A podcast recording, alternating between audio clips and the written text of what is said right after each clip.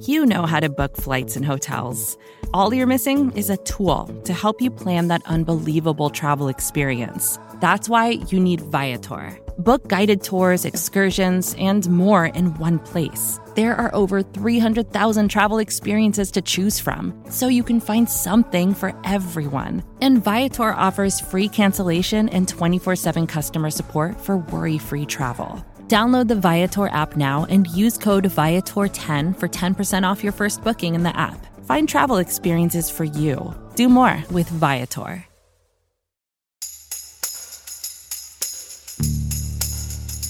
From Cafe and the Vox Media Podcast Network, this is Stay Tuned in Brief. I'm Preet Bharara. President Biden entered office with big ambitions to combat climate change. So, how's he doing? Well, in recent weeks, the EPA has announced, or indicated that it will announce, a series of significant policies. One to dramatically increase sales of electric cars and trucks, and another to limit greenhouse gas emissions from power plants. To drill down into these policies, I'm joined by Coral Davenport. She's a reporter at the New York Times, where she covers energy and environmental policy with a focus on climate change. In 2020, she was a finalist for the Pulitzer Prize. Coral, welcome to the show. Hi, great to be with you. So let's start with the electric vehicles announcement and policy. What exactly will it do and how ambitious is it? So, the EPA regulation, it's actually a regulation on greenhouse gas emissions from from vehicles, uh, which are currently vehicle tailpipes are the largest source of greenhouse gas pollution in the United States, and the restriction, the limits on greenhouse gas pollution are designed to compel automakers to basically rapidly switch over the kind of cars that they are selling such that by 2032 about 67% of new car sales in the US are all electric. That is a massive leap. That's up from about 6% today. 6% so to 67%. That is like a tenfold increase in less than a decade. If I'm doing the math correctly, that's like nine years. So, interestingly, as you point out, the EPA is not mandating a particular number of cars switching over to electric because they can't do that or because they prefer not to do that? Correct. No. I mean, the EPA, it's the Environmental Protection Agency. So what they can regulate are emissions. That's sort of their their brief. Um, they cannot tell. They can't. They can't mandate um, numbers of car sales. But what they can do is tell the regulated entities, um, which are auto companies, automakers. They can say each year you have to show the EPA um, that the average number of emissions produced by the new cars that you sell goes down really fast. You know, the numbers go down each year.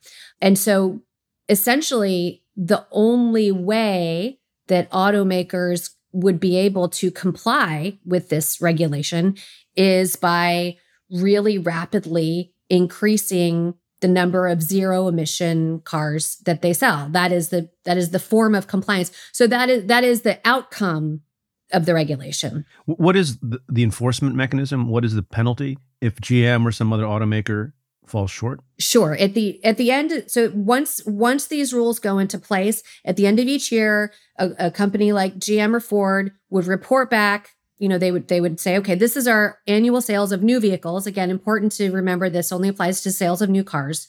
Um, and say you know we've sold this many chevy silverados which is not gm or i'm thinking of you know ford f-150s. Sort of the biggest seller cars are these big gas guzzling pickup trucks. We've sold this many of this we've sold this many of this. And so what is the overall average number of emissions produced by all the cars that we sell? And if those numbers are higher than the regulation, then the companies have to pay pretty hefty fines. They're given like a year or two to make up for it. So if in one year they go over, they're given, you know, you can make it up by going under in the, in the next year or two. But if they do not comply and they don't meet those those numbers overall, um, then they, there are fines that can go in the billions of dollars. I mean, it's designed to have teeth and to have hurt and to and to make it very very compelling you know for the automakers to meet these regulations rather than just pay their way out of it designed to hurt Are the rules designed to cause automakers to sort of incrementally increase every year, or is it backloaded, or is it front loaded, or how does that work? It's steeper each year. So the closer you get to, I think, um, close to 60% um, by 2030 and then 67% by 2032. So, so the requirements get steeper as the years go on. You have written that this is nothing short of a revolution in the US auto industry.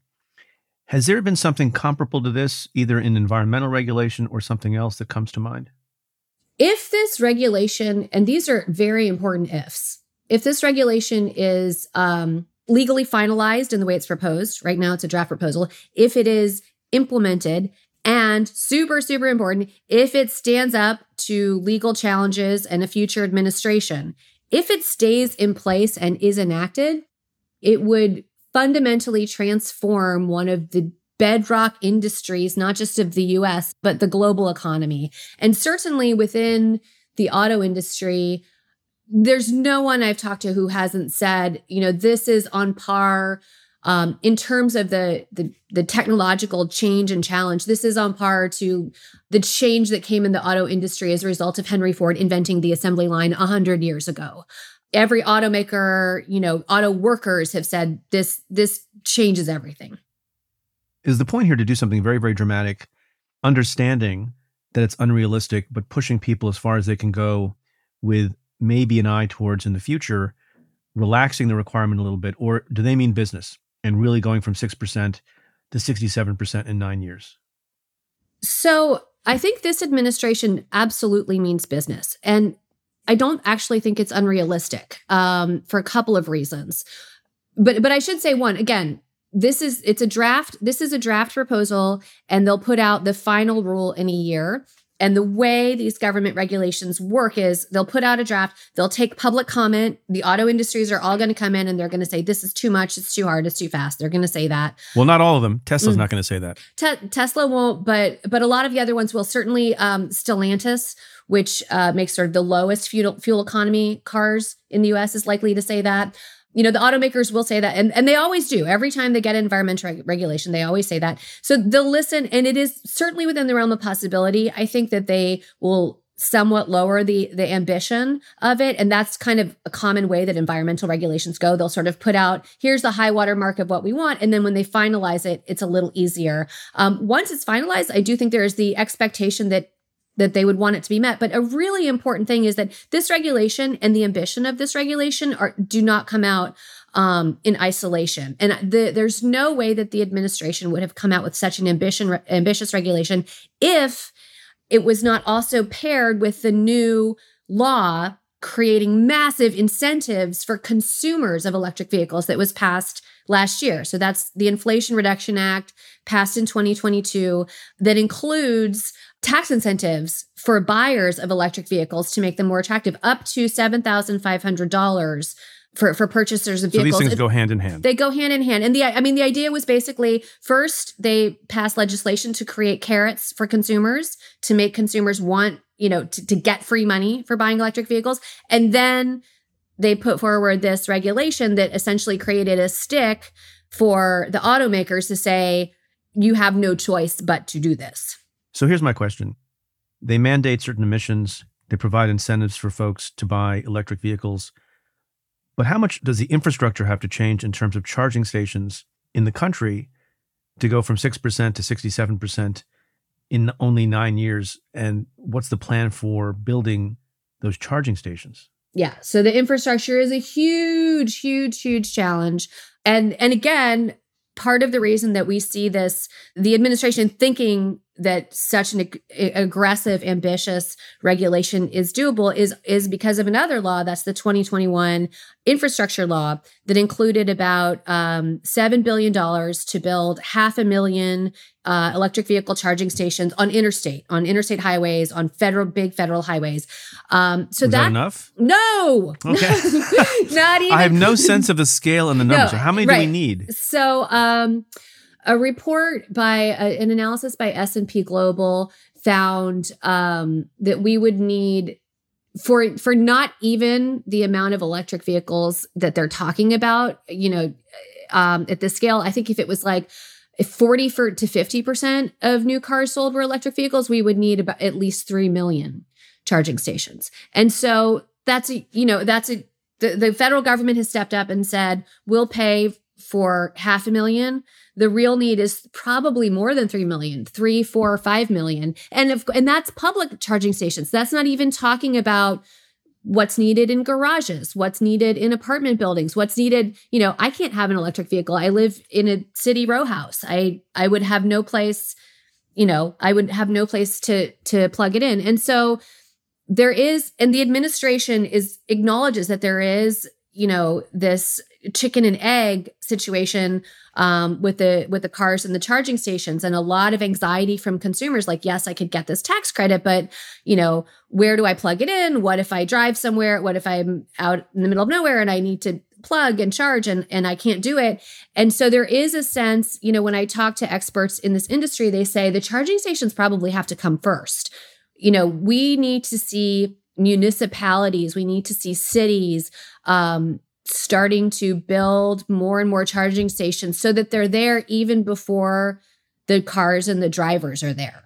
Is part of this related in some way, and this is just a guess on my part, but is part of this related in some way to the expectation of what battery technology is going to be like over the next nine, ten years?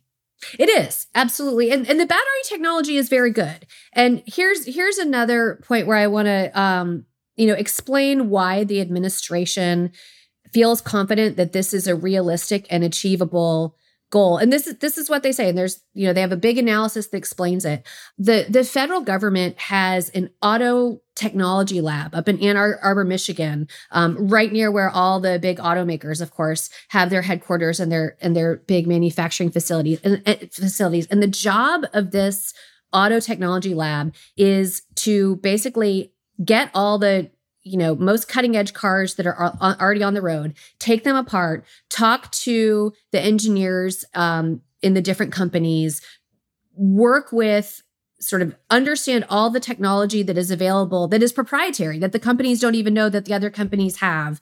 Talk to engineers and figure out you know when and, and i went and i visited this lab and they said look we know what the car companies can do even if they don't all know what their competitors can do, we know what what technology is already available and where it's going and and how much it can cost. And that So where's in, battery technology going? So bad so you know what these what these engineers at this lab said is we are confident that the battery technology is already either where it needs to be or on track to get where it needs to be to be you know, have long range auto batteries that are affordable by the time the regulations say they have to be there. So the, this this kind of research really underpins the the target that that they're setting. Right. So to be clear, what we're talking about is improvements in battery technology such that charging takes less time and a charge lasts longer. And they're affordable. And they're affordable. And that's they they do take that into consideration as well. So these um, rules are clearly going to be attacked and are already under legal attack. What's the nature of the legal attack and what's the likelihood of success? So um, there's this group of, uh, as, as I'm sure you are familiar with, this uh, well organized group of um, attorneys general from Republican states who have been very consistently filing lawsuits against pretty much every major climate change and, and other, but but I, I follow the climate change. Every other, uh, every major sort of climate change regulation or climate change step that this administration is taking. They had great success in front of the Supreme Court last summer um, with a Supreme Court decision that really handcuffed the EPA's ability to go back, go after another major source of uh, carbon dioxide emissions, which is power plants. They said you can do it, but you're you have to be very limited. You have to be, you can't be creative. We're going to be watching you essentially. Um, and so this will be sued. Um, I think it will also be sued probably um, by oil companies, since one of the points of the acceleration into electric vehicles is is to end the use of petroleum. And I fully expect that a lawsuit against this and and the other major climate regulations will probably end up in front of the Supreme Court. And, you know, this Supreme Court has shown itself to be very skeptical of aggressive and ambitious environmental regulations. That said, the Clean Air Act, which is the, the statute that is the foundation for this regulation, is pretty clear that the federal government does have the authority to to limit these emissions and sort of the question will be did they go too far did it place an undue economic burden you know on the industry on consumers. You know it, that i think that would probably be the foundation of the case because in this particular in the use of this particular regulation on on the cars it doesn't look like they went out too far ahead of their skis on their legal authority. Although as we've discussed in other contexts on the podcast the current Supreme Court is not necessarily that deferential to the quote unquote administrative state, to regulatory agencies, uh, up to and including the FDA, as we've been talking about mm-hmm. in different contexts. So, with respect to this other policy that may be announced relating to power plants, tell us very quickly what that's about and, and the purpose of it. So, this is like a, a sister regulation so the the regulation on cars on vehicles is intended to address the number one source of climate warming pollution in the US that's vehicle tailpipes. And then the second largest source of climate warming pollution in the US is power plant smokestacks. So that's coal and gas fired power plants.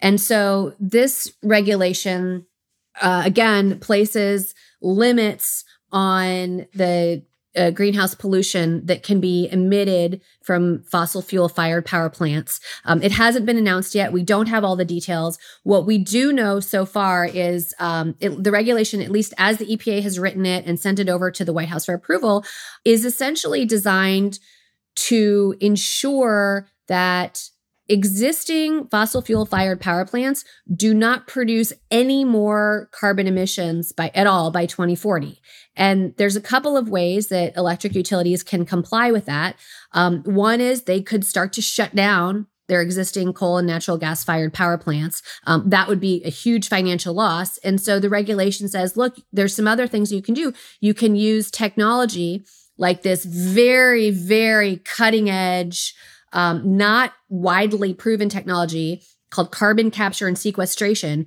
You can install carbon capture and sequestration, which essentially like sucks the CO2 pollution out of the smokestacks and traps it in these giant caverns so it can't get out and is very expensive.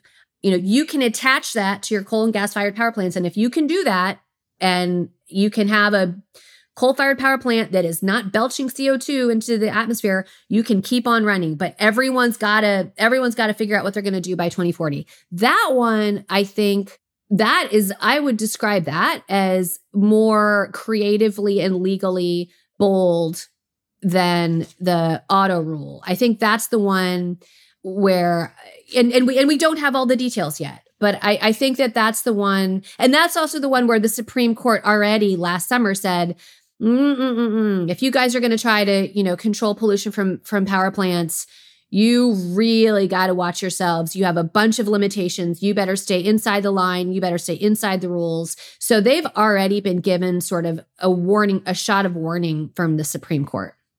Is any other country going as far in this respect as these two rules would go? Are there parts of yeah, California? Um, no, I'm sorry. Any other country? Oh, is any other country? Yes. Although, look, some people do think that California, California is, another country. country. Absolutely. well, I, sh- I should say that the auto rules are modeled on what is already being implemented in California, and and that's by design, so that they will line up with what the nation's largest auto market is already how's doing. It, how's it align with Europe? It's actually pretty much uh, the auto rules are in line um, with what they're doing in Europe. Um, in Europe, in Canada, there are similar rules being proposed. And again, that's kind of part of the idea of this design because this is a global industry, obviously. And so, you know, other major economies and governments, if they haven't finalized rules like this, are sort of in a similar stage of proposing, looking at, getting ready to finalize. So this puts the US in line with some other global economies. Uh, we do not see China preparing to implement rules like this. Final question, because we need to let you go.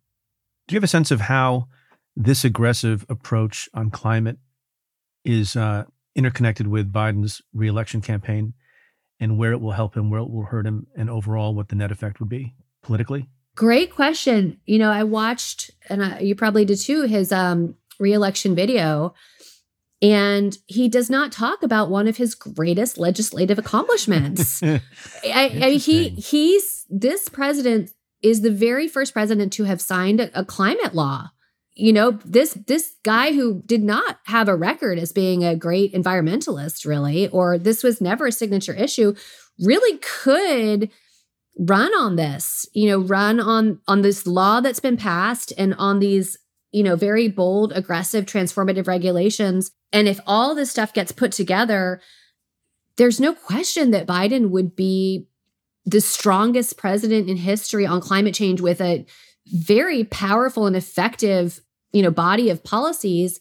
And it's interesting you know on one hand i and, and I, I need to do a story a piece about this because this is something that he could certainly use to appeal to younger voters and a lot of the climate activists who really you know, rallied around during his uh, first campaign and sort of got him to promise to do some of these. But I think there is also a concern that, you know, tough regulations on these industries, particularly on industries based in Michigan, could backfire. And so at this moment, we I'm it's interesting to see that despite this record we we don't see it as a central part of the campaign Coral Davenport, thanks for your reporting. Thanks for being with us. Great to be with you. For more analysis of legal and political issues making the headlines, become a member of the Cafe Insider. Members get access to exclusive content, including the weekly podcast I co-host with former U.S. Attorney Joyce Vance. Head to cafe.com slash insider to sign up for a trial. That's cafe.com slash insider.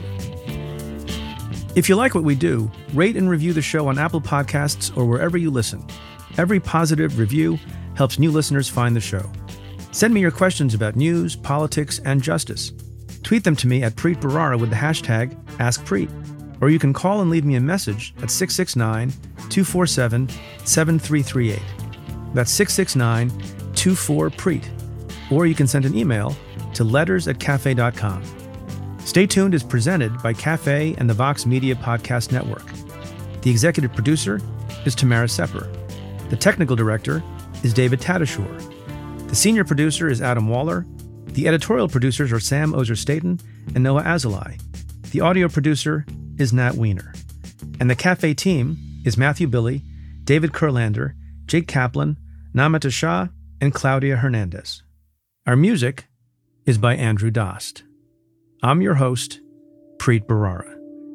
Stay tuned.